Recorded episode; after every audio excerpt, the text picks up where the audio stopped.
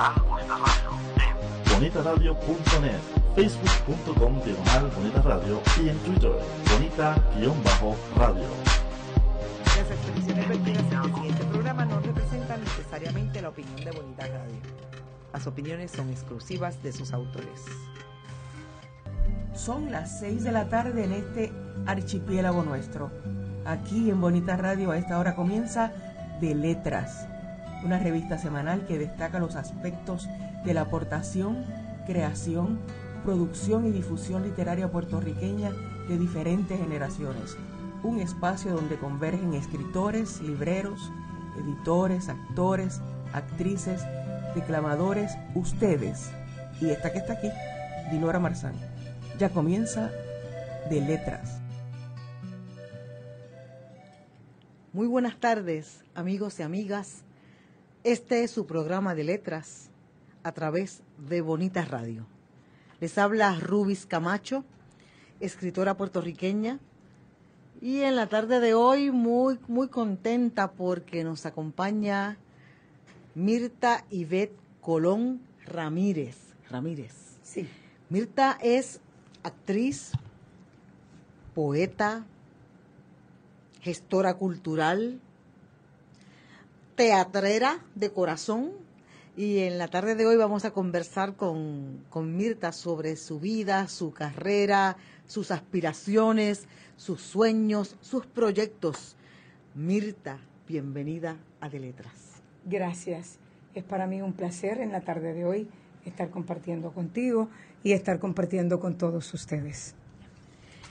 En los próximos segmentos vamos a conversar sobre las obras que ha estado haciendo Mirta en el teatro, en diferentes lugares, Puerto Rico y el mundo. Eh, pero en este primer segmento quisiéramos comenzar nuestra entrevista pidiéndole a Mirta que, que nos hable un poco de su origen, de, de esos lugares que acompañaron su infancia, de esos personajes familiares que de alguna manera y de muchas maneras han construido la actriz y la persona que Mirta es hoy. Háblanos de eso, Mirta. Claro que sí.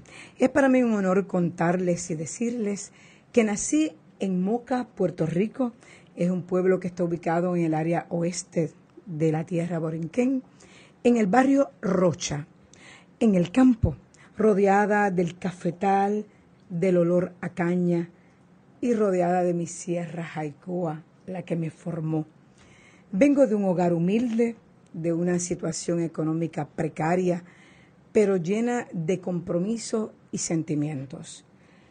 Nací en un, dentro del eje patriarcal. Éramos cinco, mi padre, un personaje popular, le decíamos Mingo Colón el popular, era de una figura min, menuda, eh, pero con una convicción autodidacta. Era trabajador de la caña, recogedor de café, pero con su esmero logró superarse. Estudió en ese entonces hasta el séptimo grado, que era para la época del cuarenta. Que era muchísimo. Muchísimo para esa época. Y nos enseñó que lo más importante era prepararnos académicamente.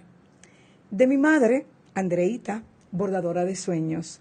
Con sus manos sabía entretejer y bordar sueños. Aprendí de ella a cantar, a escribir. Tengo dos hermanas.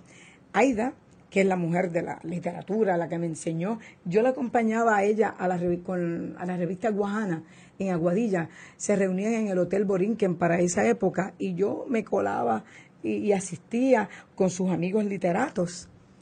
Mi hermana, Mil Kinky, esa es mi representante. Ella me acompaña a todo, ella me dice, sube el mentón, baja el mentón, ella llega donde quiera que yo esté. De ella aprendí la perseverancia y es una mujer bien devota, cristiana. Y dentro de esa situación precaria que tuve, me dieron tanto que si yo pude, ustedes también pueden. Esa es mi vida, una vida simple, pero con mucho amor, Rubis.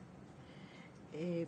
Cuando recuerdas tus años escolares, tus años en la escuela elemental, ¿tú piensas que, que ya en esos años bullía en ti la poeta? Claro. Recuerdo a la maestra de primer grado, Hilda Pérez, y decía, ¿quién se va a aprender un poema? Y recuerdo que me aprendí de Luis Llorens Torres, El Valle de Collores. Yo estaba en primer grado. Aún recuerdo el traje que mi mamá me hizo, porque mi mamá era eh, bordadora y era costurera para sobrevivir.